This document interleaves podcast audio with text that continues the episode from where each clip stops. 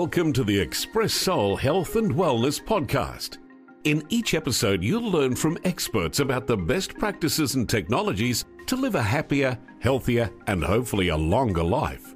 Here is your host, Claudia Erdenola. Welcome to Expressoul Health and Wellness Podcast. We are presenting today the second part on the series about the benefits of dogs for mankind. In the first part, we had the opportunity to explore the benefits of dogs for mental, emotional, and physical uh, rehabilitation and assistance for humans. In this part, we had actually a very special presentation because we went to the joint base at Lackland in San Antonio, Texas. We went there with the 802nd uh, security forces squadron where they train all of the military working dogs for all of the branches of the military forces in the United States. So with me is Bruce. He went with me, my husband. He was uh, receiving the training today at Lackland, uh, back in the day at Lackland, um, 55 years ago. So you're gonna see some images of him coming back to the base and recreating what it was 55 years ago, his basic training. So, Bruce, tell us a little bit more about um, why you joined in the first place the Air Force. What was the reason? Well, it goes back, as you said, 55 years ago when I was 19 years old. And uh, at that time, in the late 60s, the Vietnam War was underway. Uh, I was a student in the university uh, but they had a draft and they were drafting uh, just thousands of uh, young men and women to go serve in the military. And most of them got trips to Vietnam or someplace in a combat zone in Southeast Asia. So rather than just waiting for my number to come up and uh, be, maybe being put on the front lines with the Marines or some other uh, group, I said it, it probably makes sense for me to join the Air Force I could possibly learn a career. Uh, I don't know, air traffic controller or electrician or something like that. So I joined, I dropped out of the university and went in the military and um, got my training at Lackland Air Force Base in San Antonio, Texas, my basic training, and uh, later to go back to get some advanced combat training and uh, military working dog training. So I was put in that section uh, the security forces. And um, so I had duty station. My first duty station was in uh, Colorado. After about a year, I got orders to go to Southeast Asia. Um, but uh, I'd like to turn back the clock a little bit to when I was a little boy. Um, I remember growing up, uh, sitting between my father's legs, watching, uh, you know, the Saturday night fights. At that time, there were only three TV stations, uh, and uh, they went off the air at midnight. And um, I, I, remember watching the big picture, which was stories about the U.S. military and the kind of work that they did in World War II. My father was a World War II veteran, and I remember him telling me stories. He served in North Africa and in China and in India. He served with General Patton, and I grew up um, when when the TV went off and they played the national anthem. I stood up and saluted. And uh, that was a very emotional experience to me. So I grew up kind of being a, a patriot. My older brother, who's now deceased, uh, served in the Air Force's uh, career, and he, he's passed on now. But uh, I had that military uh, heritage, I guess you could say. And uh, also, my nephew retired from the Air Force as well. So it was just kind of like a family tradition and I think that wasn't unique to me. A lot of people who served, family had served. So it was just something that I felt like was my obligation. And the Vietnam War era, I felt like was was my time to give back and, and show my contribution uh, to the protection of this society. Whether or not that was a, a just war or not, anyway, I, I felt like it was my duty and my obligation to do my part. So that's how I got in the military. And um, again, I, I, thought I may be um, a pilot or air traffic controller or something along that nature. but I ended up uh, by, I guess, uh, just a selection process of being in the security forces. And also, while I was in the security forces, I said, it might make sense if I'm out on the front lines or in the jungle or in the base perimeter in a combat zone. I, I might as well have a uh, military working dog with me. I had I had the appropriate armament, but I said this would give me another force multiplier that could protect me and you know protect the uh, base and so forth. So, uh, long-winded answer to your question.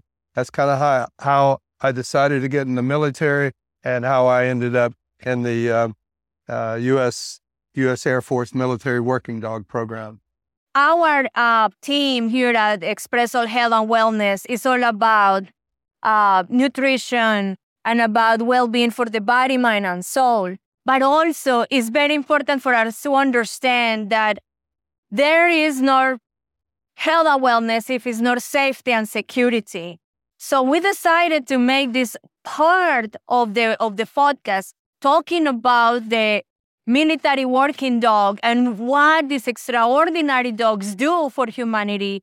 You don't know that if you are out there looking at this podcast, watching at this podcast, or listening while you drive or so forth. But many of these dogs are overseas in places you don't know, protecting you as we speak. So we're going back in time, but we're going to Lackland, Joint Base Lackland at San Antonio, Texas, to see the airmen that are training these dogs, Bruce. Yeah, the first part of the uh, podcast, again, to Claudia's point, is about civilian dogs and the contribution they make for the health and well-being of population. That would be dogs that go into nursing homes, that elderly people that are lonely, how it perks them up, kids with special needs. But the second part, the part that I got involved in, uh, was the military working dog program. And the these dogs, as Claudius said, you don't know they're there. They're in the shadows. They're on the outer perimeter. They're they are the protectors of the night along with the uh, valiant uh, and brave effort of the uh, uh, security forces that handle these dogs, whether it be Air Force, Navy SEALs, Marines, uh, Navy, uh, whichever group of military handlers they have. But again, we want to bring this to light. We can talk about the dogs that work with civilians, but we would be remiss. it would be a big miss on our part if we didn't surface the wonderful contribution that these um, military working dogs and their handlers provide to our nation. Also, uh, one thing I'd like to point out is uh, if a, mil- a, service person has experienced post traumatic stress syndrome from uh, a wartime situation, the, the military, the Department of Defense now tries to match these dogs with these handlers when so they can retire along with uh, that particular soldier, airman, sailor, or whatever. It's just a tremendous effort that these canine companions of ours provide, whether on the civilian side or the military side. And we want to bring it all to light in this series. So uh, thank you for letting me participate, Claudia. And thanks to the United States Air Force, and particular to the 802nd at uh, Joint Base Lackland in San Antonio, Texas, Sergeant Hammer, and Sergeant Russell. Thank you very much. Thank you, Bruce. And for you out there, stay tuned because here is our wonderful episode on the military working dogs and all of the contributions that they do for humans. Thank you. I'd like to extend a personal invitation to all military veterans, regardless of the branch of services, to watch this um, podcasts that Claudia has done, Expressoul Health and Wellness podcast, particularly the part on the military working dogs. I can't state enough how much these dogs and these servicemen, their handlers, their trainers provide in terms of safety and security for our nation. This is a wonderful synergy between man and canine, uh, a relationship that's almost beyond words in terms of the ability to describe. So please enjoy this broadcast. Watch them uh, work together as a team. Uh, and again, I, I, like to use the term force multiplier. You take this uh, well trained uh, soldier, airman, marine, put them together with these well-trained canines, then they're a force to be reckoned with. So again, I invite all military, uh, active duty, and veterans to watch and enjoy this uh, podcast about military working dogs. If you like the content of our podcast, subscribe to our channel and hit the notification button. Help us to spread the word on health and wellness. Also, check out our sponsors as we have great discounts for our listeners. And follow us in our social media outlets. We really appreciate your support. Thank you. So, Sergeant Hammer, Sergeant Russell, and Bruce, welcome to Expressoul Health and Wellness podcast. Uh, Sergeant Hammer, before we start with the questions about the U.S. military working dog program, I would like for you um, to tell us a little bit about yourself. I can ask the same to, to Sergeant Russell in a moment. I would like to know how long have you been in the Air Force and what duty stations have you served other than the Joint Base at Lackland? Okay, so yeah, my name is Tech Sergeant Hammer. I've been in the Air Force for just over 15 years now. I've been K9 for about 10 years now. My first duty station was Kadena Air Base in Japan. Then from there, I went to Barksdale in Louisiana. Uh, I've been to Incirlik, Turkey, Ramstein, Germany, and then here to Lackland Air Force Base. So that is wonderful. Um, have you been always a canine uh, handler and, and now trainer and supervisor, or did you have um, another AFSC, as my husband told me, that is Air Force Specialty Code, other specialties? So all K9 in the Air Force is security forces. So they start our career out as regular security forces, doing normal duties from gate guard duties, patrolman duties, security duties, and then it's a train into K9. So we still hold the same AFSC. It's just a shred out identified with an A at the end of our AFSC. Um, and I've been doing K9 uh, security forces since 2012. Wonderful. Sergeant uh, Russell, so tell us a little bit about yourself. How long have you been in the Air Force? Yes, man. I've been in the Air Force for 10 and a half years. I'll be at 11 in August. Uh, my first duty station was Peterson Air Force Base in Colorado Springs, Colorado. I was there for almost four years. After that, I went to Joint Base Elmendorf Richardson in Alaska. I was there for three, and now I'm at JBSA Lackland. And I've been seven years. I started at my first duty. Wonderful. So, welcome you both. And um, I'm going to tell you that most of our audience, um, uh, they are uh, civilians and probably dog lovers. And I would like for you, uh, Sergeant Hammer, to tell us in your words, what is the U.S. military working dog program?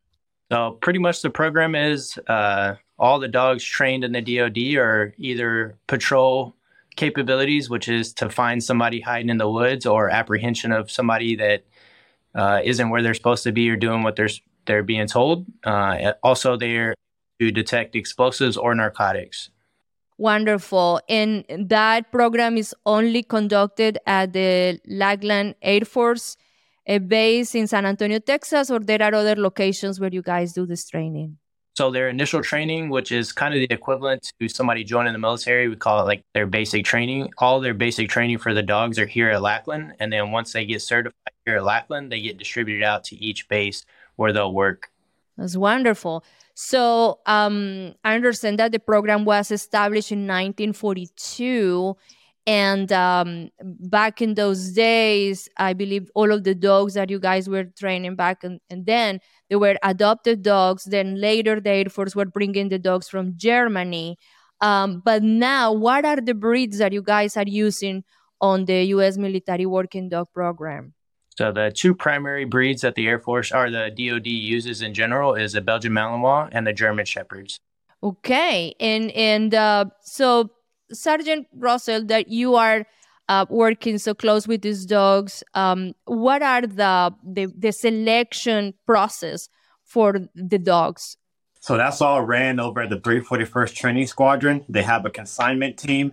They'll go overseas or they'll go somewhere on the East Coast, depending on where the vendor is, and they'll run these dogs through their own check, own trials to make sure that they meet their standards. So that's just detection standards and aggression standards. And then once they pass, if they do, then they'll go ahead with the purchase. The team will come back to Lackland and then they'll wait to receive the dogs and then they'll start their training. That is wonderful. So I understand that you um, at the Air Force have your own breeding program right now. Is that correct, uh, Sergeant Russell? Yes, it is. So you're breeding these puppies and you have them the entire time until you start the, the, the training program or how that works? Yeah, so they're they're born and bred here at USA Lackland. They have a team, all civilian base. They were all prior service members. And yes, they are the dogs are born and bred here. Um, I think if I remember correctly, after about a month, they go to a foster within the city of San Antonio just to socialize, just to be normal dogs. And then once they hit their seven month mark, they come back to the puppy program to start their training. So you start with the dogs at seven months old, and how long it will take to have a fully trained dog ready to take, uh, you know, duty missions? So out of the actual puppy program, they go through five months of training. So once they hit one years old, they start their confinement test. Um, if they pass, that's when they'll officially go on to, let's say, like their tech school at the 341st Training Squadron. And that's when they'll further develop their detection and their patrol training. And that's another, what, six months? And that's another six months roughly. If they pass that, then like Sergeant Hammer said, they'll go to their individual bases within the DoD. That's great. So, Sergeant Hammer, uh, my husband was there at Lackland where you are right now, you both, uh, receiving this training as a dog handler in 1968. He was only 19 years old. So if you made the it's 15, 55, 55 years ago, more than a half a century. Um, that is before you guys born and also me. So that has been long time ago. And um, I would like for Bruce to tell us how was the the military working uh, dog program back uh, in those days. And I would like for you guys and for you, um, uh, Sergeant Hammer, to contrast how is the program today based on what Bruce is gonna tell us. So, Bruce, how was the program back in 1968 when you joined the Air Force? I'm to take you guys back in time. Um, I feel like George Washington came back and is talking about how it was to cross the Delaware during the Revolutionary War. Going back in time, in 1968, when I was at Lackland, I, I, did my basic training in Lackland, and then I did patrol dog training in Lackland as well before I shipped out to Southeast Asia. But back in 1968, the program was referred to as a sentry dog program. And uh, the objective was to make the dogs as mean as you could. And uh, the training methods were aggressiveness training, uh, agitation training, even stake agitation training, if if you're familiar with that. I, I doubt you do that uh, these days. Um, so the objective was to make the meaner the dog, the better. Uh, and it was usually one handler, one dog. So once you got this dog to this state of agitation and aggressiveness, it was difficult if a uh, if an airman got discharged, if a handler got discharged to change duty stations for somebody else to come in and take that dog. I remember one dog in particular, his name was Lucky. He was part German Shepherd and part Husky. And this guy was so mean. When you went up to his kennels, he was had his teeth all over it. Uh, to go in and take Lucky from his handler uh, took a took a lot of courage. So that's kind of what the tone of training was at that time. I, I also went back um, for retraining after that. So they switched from the attack dog, sentry dog program to the patrol dog, which the philosophy was a dog should be able to transition from one handler to the next. And it was much more of controlled aggression. Uh, so, um, in, in, in terms of our method of training, we use we still use choke chains, we use spike chains. Actually, I remember the day when the uh, the uh, person who you let the dog on was wearing those big burlap space suits, you know, padding from head to toe. Uh, and then uh, I, I, I, was there during the period of the movement from those big burlap suits to a wrap on the arm, which catch the dog in the arm. And th- the day I went through and I had to catch all the dogs of, of the squadron uh, was a bad day uh, because uh, even though they didn't penetrate the wrap, uh, there was enough pressure on the arm that your arm was black and blue at the end of the day. So, not necessarily a fun day, a lot of anxiety. Um, uh, of course, I was catching shepherds, not the Malinois. So, I'm very, very excited about seeing those dogs. I watch videos on YouTube and they're so athletic. I mean, they, they seem to fly. They're they're like the Michael Jordan of dogs in, in my mind.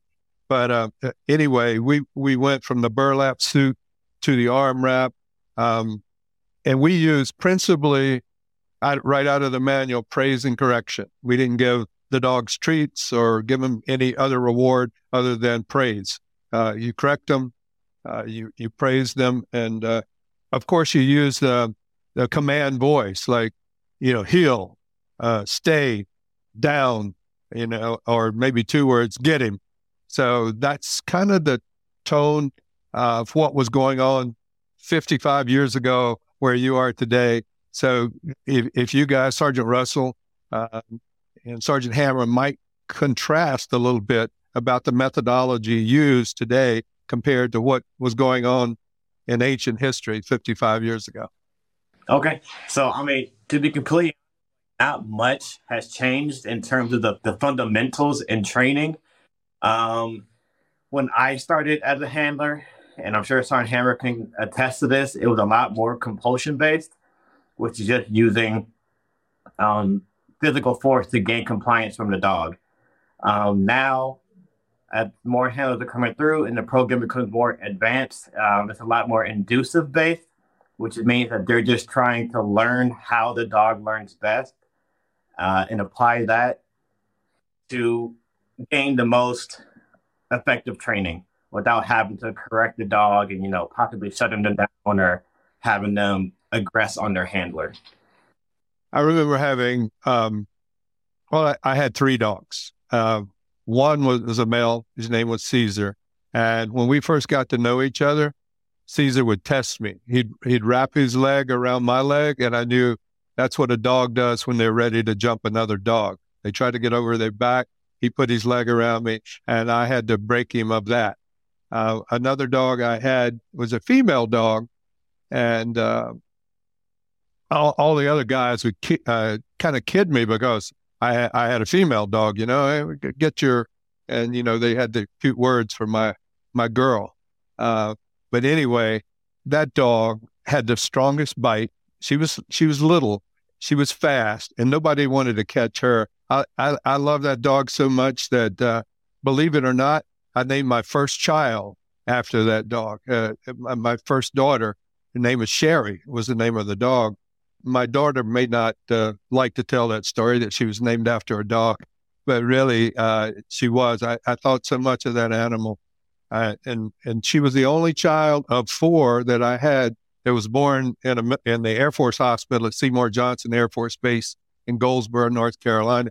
She cost me five dollars and twenty five cents. So if you're going to have any kids, have them in the Air Force because they cost thousands of dollars when you get out. So anyway, that that uh, that was kind of um, what we did in terms of training different dogs. You can't let them dominate you. They have you have to I'm telling you guys something you know. You're the experts. I mean, I did this a half a century ago, but I think some of the principles are still the same. You have to have that commanding voice and that commanding presence with these uh, amazing animals. And I might back up a little bit. The whole reason for this production is we're doing a podcast. This is kind of phase two of a two part program. And we're talking about the benefits of uh, canines or dogs to uh, humanity. The first part of the episode uh, talks about uh, civilian dogs going into nursing homes, going to kids with problems, kids with special needs, kids with attitudinal problems, and the benefit and the health benefits that these animals can bring to our society. Uh, also, our podcast is about health and wellness and staying vital, you know, whether that's exercise, diet, uh, whether it's different interventions, technologies, but all of that would fall into insignificance if, if we didn't have safety and security. And that's what you guys do. And that's what our military does uh, with these animals, and that you become a force multiplier. If you take a dog handler who's well trained and you take this animal with all the extra senses they have the sense of smell, the sense of uh, hearing, the, the, the, sensitivity of hearing, uh, the bite, the strength, the athletic ability to run 30 miles an hour to chase down, uh, you know, an adversary, whatever the situation may be. Uh, this is what this is all about. I mean, everybody has dogs or or dog lovers, as Claudia would say. But again, our mission is to talk about the contribution that these animals bring to humanity. So that's why we get. That's why we're uh, meeting with you guys on this program. That's why we thank the U.S. Air Force for allowing this, and thank you guys for your participation. And we look very much forward. I do, in particular, uh, coming back to Lackland in two weeks, meeting you guys, and seeing you put your dogs through the paces. So, Claudia, I, I kind of went off script a little bit, but back to you. This is perfect because we want to learn from you, um, guys, uh, all of these capabilities that these amazing dogs that Guy gave us as companion in this human life that they have and, and how um, they are serving to, to uh, you know, keep us safe and protect us, but also all of those uh, beautiful characteristics from a dog and, and how they can be companionship and help others to recover from physical and mental wounds. And we're gonna get to that in a little bit. But um, just to, I would like to to um, also understand a little better, um, Sergeant uh, Hammer, what are those uh, tasks uh, for the dogs? What are the dogs trained to do? In the mili- in the uh, under the program under the military working dog program. So if they're an explosive dog they're trained to detect a wide variety of explosive odors uh, some of the basic odors C4 tnt stuff like that um, as well as our narcotic dogs which are your basic narcotic you would find cocaine marijuana and stuff like that the patrol side of the house, uh, what we like to call scouts, where imagine somebody's hiding in the wood line or something like that. Uh, we would tell the dog to find them, and they would search out a person that we're looking for.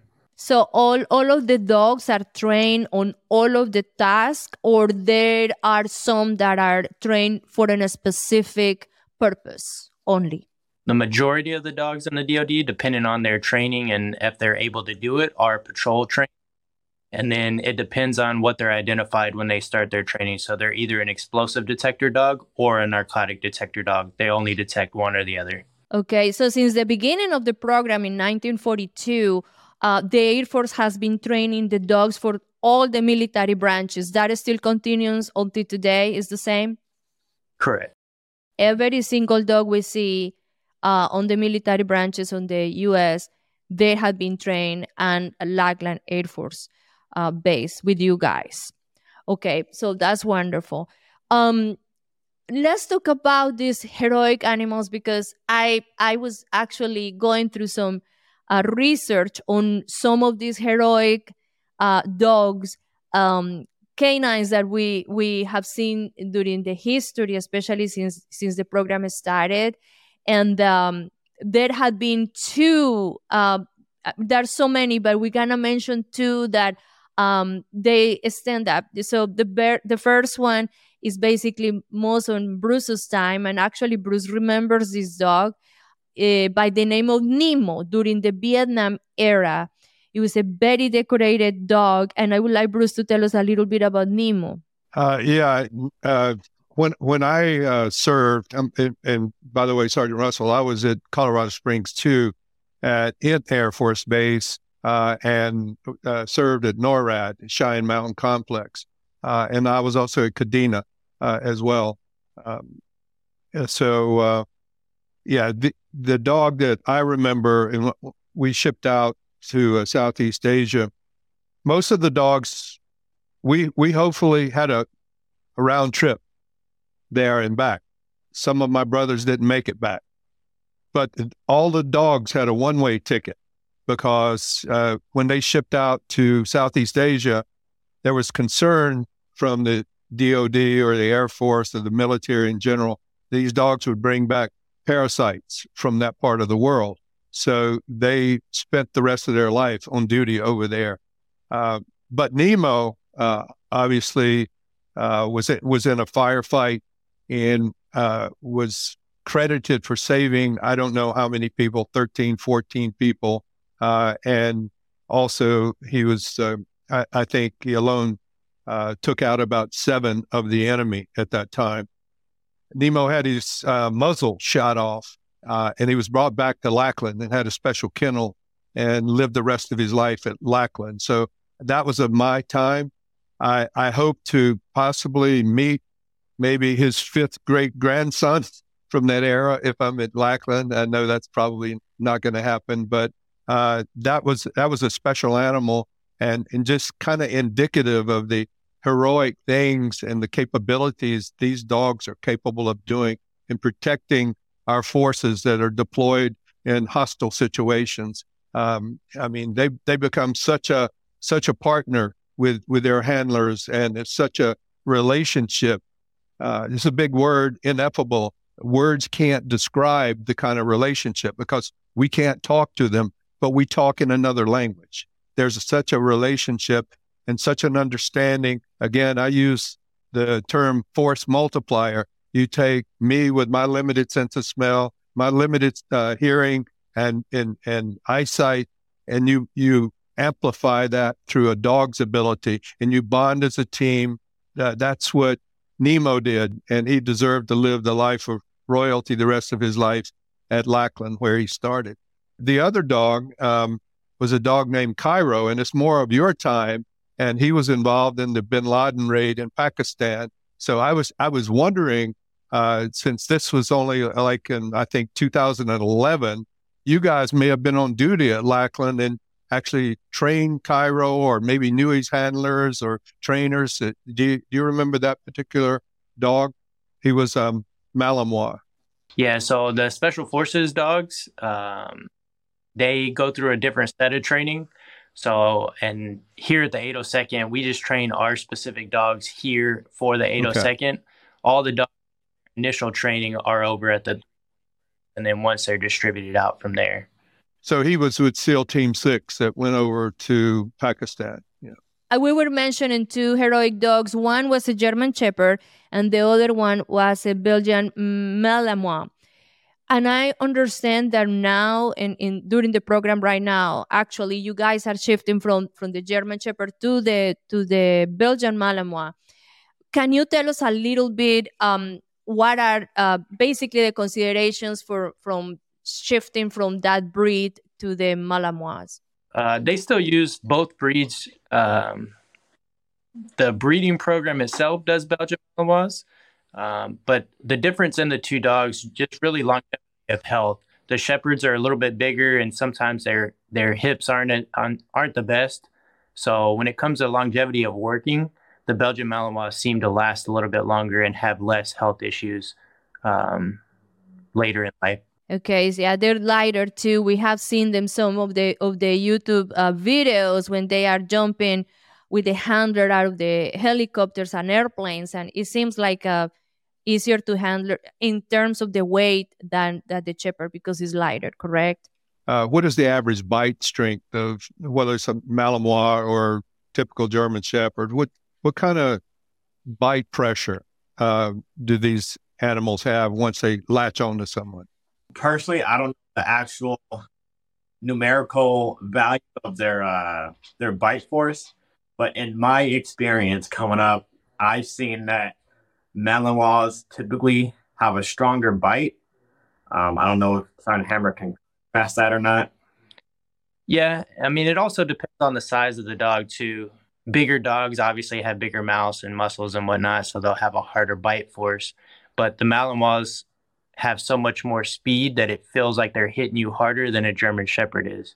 Yeah, I, I, I, I watched some of the videos, and you know, I've experienced it where full speed when they hit you, uh, they can almost take you down. You know, just in the pure uh, biting on your sleeve and the force of, of the speed almost can take you off your feet.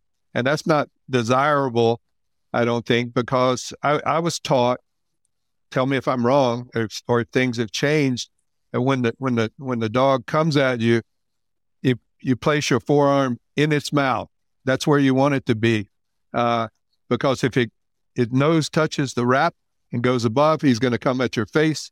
If it goes below your arm, he's going to go to other places you don't want him to go. So I, I assume that's principle still exists. Yeah, there's different techniques to funneling and whatnot like that. If you're wearing the just the sleeve or the full suit, um, but pretty much it's targeting of the dog and what area of the body they're gonna to bite and how you're gonna funnel them from there. So, in terms of general reasons, whether you use a Malinois or whether you use a Shepherd, why that breed versus my neighbor walks by every day and they've got this beautiful, beautiful Doberman Pinscher, big girl.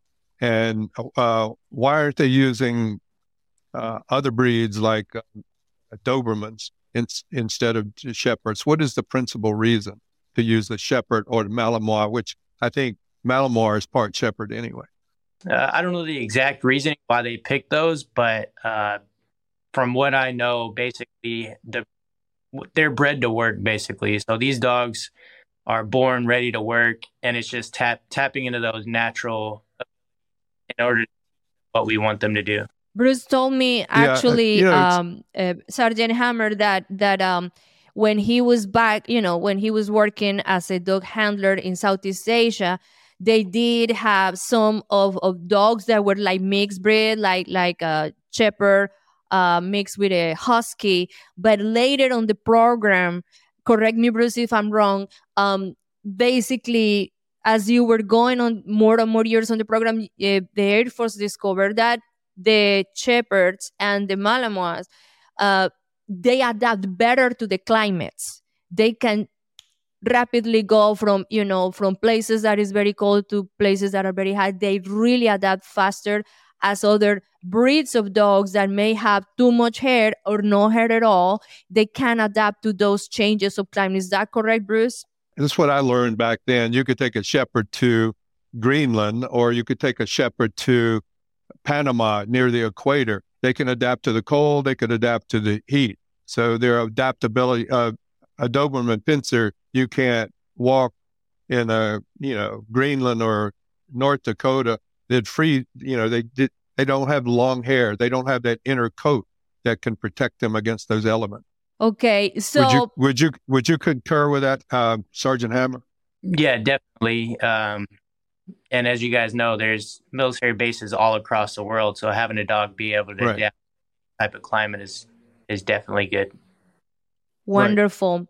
So now I would like to ask you also it is my understanding that um, one handler is assigned to one dog unless you know the, that handler is out of uh, out of duty or or wounded on transfer or whatever but mostly what is the reason and to have the handler one handler one dog is that strong bond of connection, that emotional bond between both, um, an important factor on, uh, let's say, the success of the missions that they have to carry on? Would you say that? Yeah, definitely. And um, the dogs nowadays don't have one specific handler their entire career while they're stationed here at Lackland the dogs are assigned here to Lackland and they spend their entire career here at Lackland or whatever base they get sent off to. But as handlers, we come and go. So while the dog's working, they'll be assigned the handler that's here until that handler leaves. But we don't like to switch around uh, frequently if we don't have to because it's building trust. You know, as people, if you have a partner that you work with every single day, um, the longer you work together, the better you guys get and just knowing what each other are thinking without even having to say it. And that's the same thing for humans and dogs. You can come into work and just see the emotional change in a dog, whether they're having a good day or a bad day, and it just builds the trust more. So we're talking about uh, a lot of loyalty and intelligence and problem solving from these dogs. These are some of the capabilities that we observe in the serving dogs, as you know, through the history. And I would like to talk a little bit about the emotional intelligence, because um, it is a little bit overlooked. And as we see the bond between the humans and dogs, you know, is it, it came centuries and centuries ago. Um, they have been a special companion for humans. And when you combine the human and the dog in a special training as as the military working dog program, that become um, in a strong force. So let's talk about that emotional intelligence. The dogs that go, you know, on these uh, hard duties and these uh, very difficult tasks overseas, what happened with them when they retire? So all the dogs uh, that retire now, if they meet all uh, medical and their uh, like all the dogs that are aggression, they have to go through an evaluation to make sure that they can go to a home and be basically a house dog. So if they pass all those requirements, uh, the vet looks them over, um, our program over, and if they pass all that, then they go home with their last handler. So the last handler will adopt them pretty much, and then they become a house dog. They get to do everything that a house dog normally gets to do and live out the rest of his life there. Going through a combat zone, whether it was Iraq, Afghanistan, or you know, my generation, Vietnam era, pretty tough mentally on someone. So coming back home and getting adjusted to, to civilian life after you've gone through experiences like that can can be very difficult. You know, just trying to re-socialize yourself in society. Are there special uh, privileges for guys that may be suffering from post-traumatic stress syndrome or or as my father used to call it in World War II, shell shock.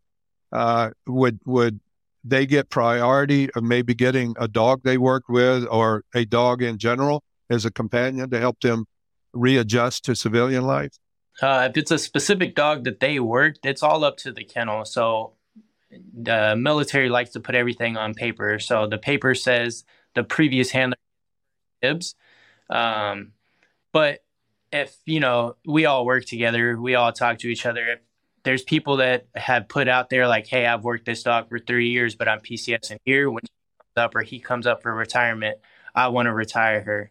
So there's really no kind of like, "Oh, this guy's gonna take him" or "That guy's gonna take him." It's it's all based off of that. Handlers in the past have been talking to each other and whatnot.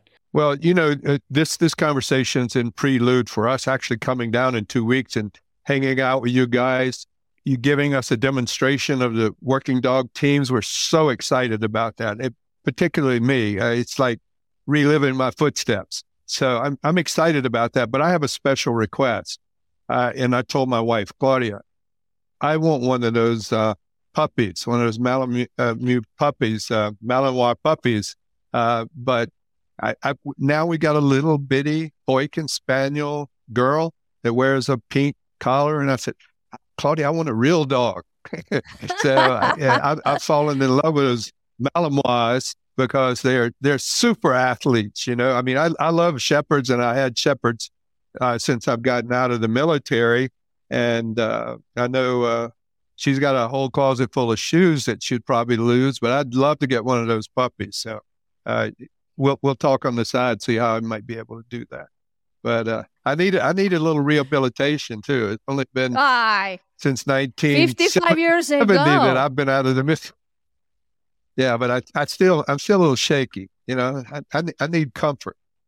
So I think uh, we're gonna anyway. have a lot of fun seeing those dogs in action, and we thank you both of you and and the U.S. Air Force first to facilitate this podcast and then for the dog demonstration that we're gonna see in two weeks from now. Although our listeners uh, by the time that they see this podcast we had been already there and they gonna enjoy uh, some of the images of the demonstration included in this podcast. So that's gonna be all fun.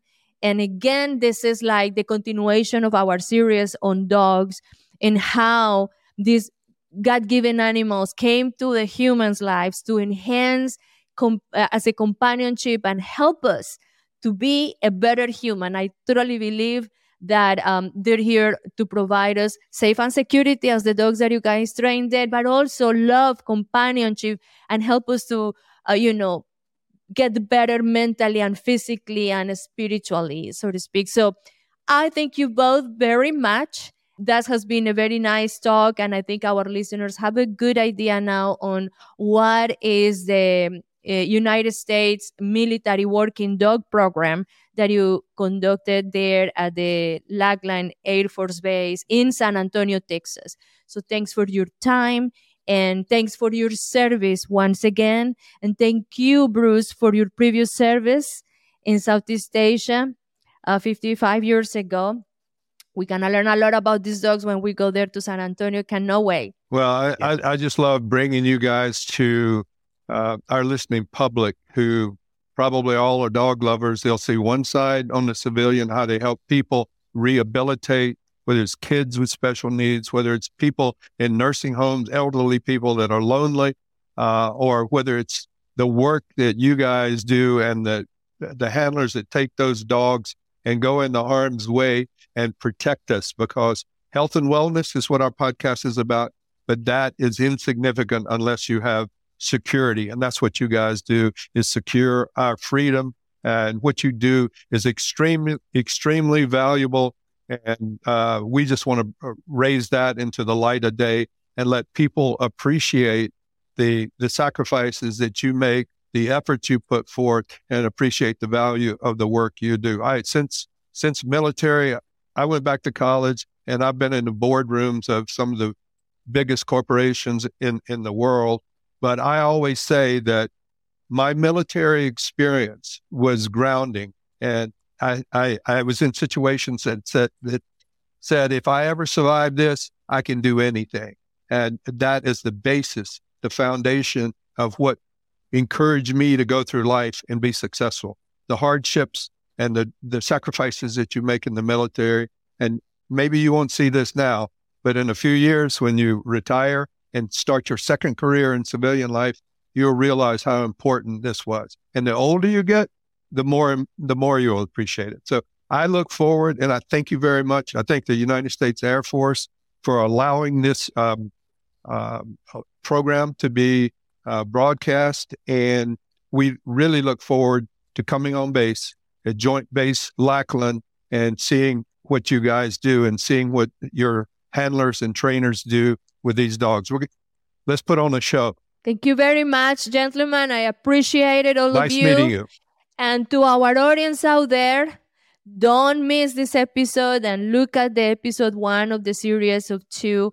Um, and remember, until next time, stay healthy and remember that health is wealth for the body, mind, and soul. Take care. Bruce, how does it feel turning back the clock 55 years? 55 years is a long time to turn the clock back. I feel many emotions, and I'm thankful to have this opportunity to meet these men and women airmen at Lackland Air Force Base, as well as their magnificent animals that provide such a valuable service for our safety and security as individuals and as a nation. So you're right. Our Expressoul Health and Wellness podcast, it is about health and wellness. But health and wellness means very little if we're not safe and secure. So tell us, Bruce, what we may see at Lackland. I think we've got a surprise in order, but also what you're going to see is real heroes, men and women who have been in the U.S. Air Force military working dog programs for years. You're going to see canines and the men and women who have sworn an oath to give their lives as necessary for our safety and well being as well as these canines who also sign up in their own way to pay the ultimate sacrifice if necessary. I like the saying, all give some, but some give all. After my training in Lackland 55 years ago, I was sent to a combat zone in Southeast Asia. At that time, the Vietnam War was going on. That was 1968 and 69. I was sent as an air commando to the 56 Special Operations Security Forces Unit the dogs that made the journey when we went over would get a one way trip because at that time the Department of Defense policy was that you sent the dogs over there to do their duty, but they never got the chance to come back home because there was concern about them picking up parasites and different kind of diseases that were not native to the United States and bringing those back home. So they got a one-way trip. I will point out one exception, this special dog. His name is Nemo. Nemo was credited with saving his handler's life in a combat situation. And not only that, he saved about 16 other military men on the U.S. side and ended up eliminating about seven to nine of the enemy troops. That's a very special dog. They're all heroes. They never get through this program without having special characteristics, but some stand out. So Nemo's one. I think we've got some photos of Nemo, a basically a statue memorandum to his great contributions to the United States military services. Okay, let's go on and watch Staff Sergeant Govoric, our handler today, who's going to be demonstrating, put her dog, Colohan, through the paces. Basically, initially, basic obedience training. By the way, Colohan is a Belgian Malinois, which is becoming now the mainstay in the military working dog programs in the U.S. military. These dogs are chosen because of their intelligence, their athletic ability. Some can run in excess of 30 miles an hour. No human being even approaches that. Their bite pressure is over 700 pounds per square inch. Their sense of smell is incredible, about 2,000 times uh, greater than humans, and their hearing about a thousand times greater than uh, humans. So you add the combination of this canine and a well trained handler with the appropriate weaponry as well, you have a tremendous force multiplier. You can see that Staff Sergeant Gavorik is a small person. However, she and Colohan are a force to be reckoned with. You could get the most badass MMA or UFC fighter, but they wouldn't stand a chance against this duo. So we have a little surprise for our audience. That's right, Bruce? Well, it may be little for you, but it's pretty big for me. I, have asked the military working dog team here at Lackland, actually asked them before we made the flight, if in fact they would mind suiting me up to be the bad guy uh, that Sergeant Gavorik turns her dog loose on. And unfortunately, they've granted my wish. So be careful what you ask for. You just may get it. So Staff Sergeant Gavorik is going to turn her dog loose on me. So Sergeant Hammer and Sergeant Russel will assist me in getting the appropriate wrap and suit to be the intruder for Colohan to um, have fun with.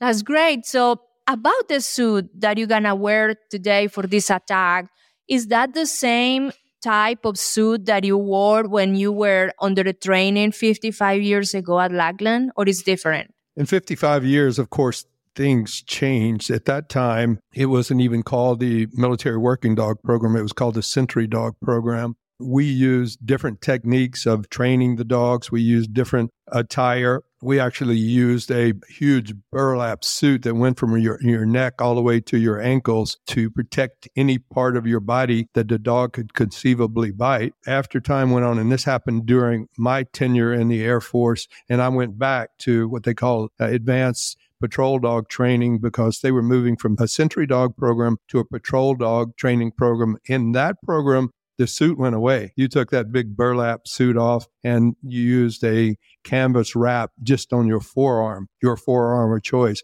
What did you want to lose most, your left forearm or your right forearm? You choose. And I remember one day during my training here at Lackland 55 years ago, that I was the guinea pig. I was to catch all of the dogs that day. And that was not necessarily a day I was looking forward to because all the guys in the squadron came out marching with their badass dogs, and some of them were really badass. And I was the object of their punishment that day. So they would turn their dogs loose on you and encourage them to get him. And they would latch onto your arm and just shake it till you felt like it was going to come off your elbow. But at the end of the day, when you took that wrap off, your arm was black and blue. Although there was slight penetration of that canvas, really didn't get to the meat. But the pressure was enough to make you feel like, you know, it took weeks for it to heal. But anyway, that has changed the suit, the technique, the nature of training the dogs they're much more command dogs than they used to be. Uh, we used to use stake agitation and just, quite frankly, to make the dog as mean as and ferocious as possible. It also made it much more difficult for one trainer to take another dog. For example, maybe their trainer was uh, shipped to a different duty station, and then you had to go in and take. I remember one one dog that I had to take over. His name was Lucky. He was half German Shepherd and half Alaskan Malamute. Big dog, but ferocious. Loved his handler, but he hated everybody else. So had to go in and kind of suck up to Lucky and figure out how I was going to gain his trust. That was different. Today, it's much easier for you to take for handlers to interchange dogs. So things have changed. But I think a lot of the basics are still the same. The force multiplier, the ability for uh, you to bond with the dog, the intelligence of the animal. It's just, again, I don't think most people realize it, but it's the real force. So let's go see the attack.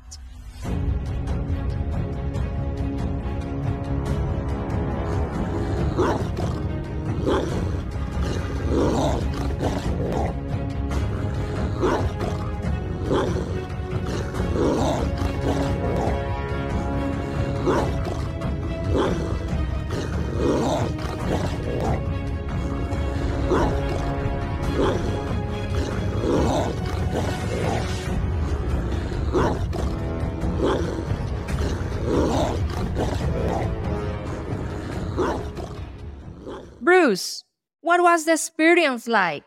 Were you afraid?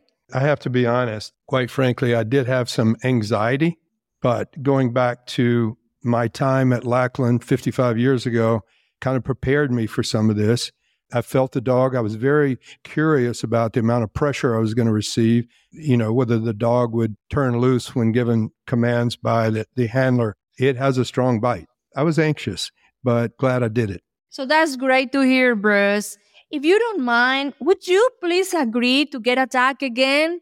I would like to capture the bites and the attack on a slow motion. This is my wife talking. She wants me to get attacked again. So you're kidding me or are you serious? No, one more time, please. Okay. I guess you know my life insurance is paid up, so why not?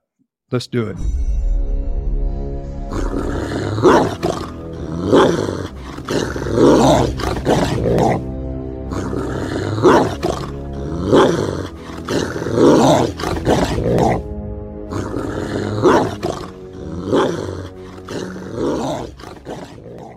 This concludes our military working dogs demonstration for our audience. But please keep in mind the services that these men, women, and canine heroes provide for us. And I want to say before we conclude, thanks to my brothers, Tech Sergeant Hammer, Tech Sergeant Russel, and Staff Sergeant Gavoric, and a special thanks to the beautiful Belgian Malinois Cullihan, the dog that participated in this demonstration today. Even though it's military people, we're separated by a number of years, different assignments. I consider all of you as my family. My best wishes to all of you, no matter where the Air Force sends you and your military working dogs. You'll all be in my prayers. I love you all. And my deepest gratitude to the United States Air Force and the Joint Base Lackland Air Force Base for allowing the production of this podcast and on site demonstration with the military working dogs.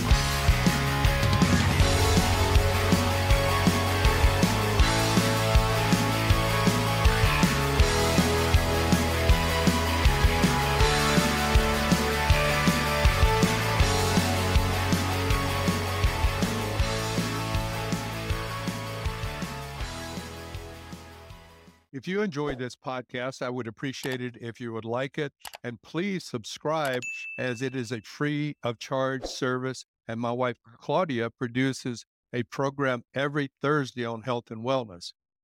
Me returning to Lackland Air Force Base after 55 years is the first in several journeys in retracing my military uh, footsteps and my military service, as I am planning trips to regions in Thailand, Laos, Vietnam, and the Philippines, and other countries as well.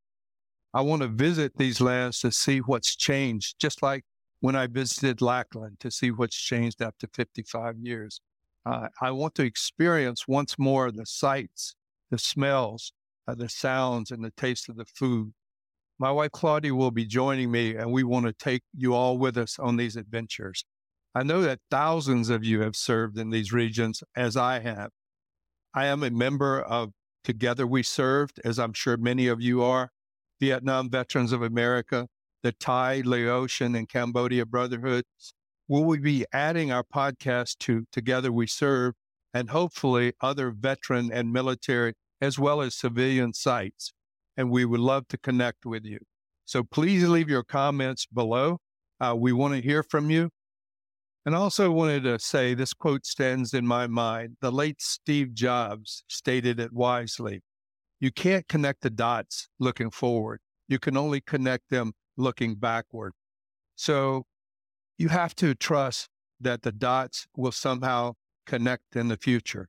So we're looking back to connect to our future. So join me and Claudia in connecting the dots.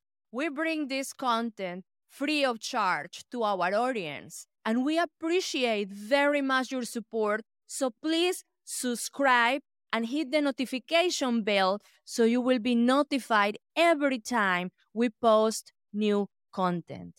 Help us to spread the word on health and wellness. And remember, health is wealth for the body, mind, and soul. See you next Thursday. Thank you very much for listening. And if you like the information that we shared with you today, please subscribe to the Expressoul Health and Wellness podcast and follow us in the social media outlets of your choice. Until next time, please remember health is wealth for the body, mind, and soul.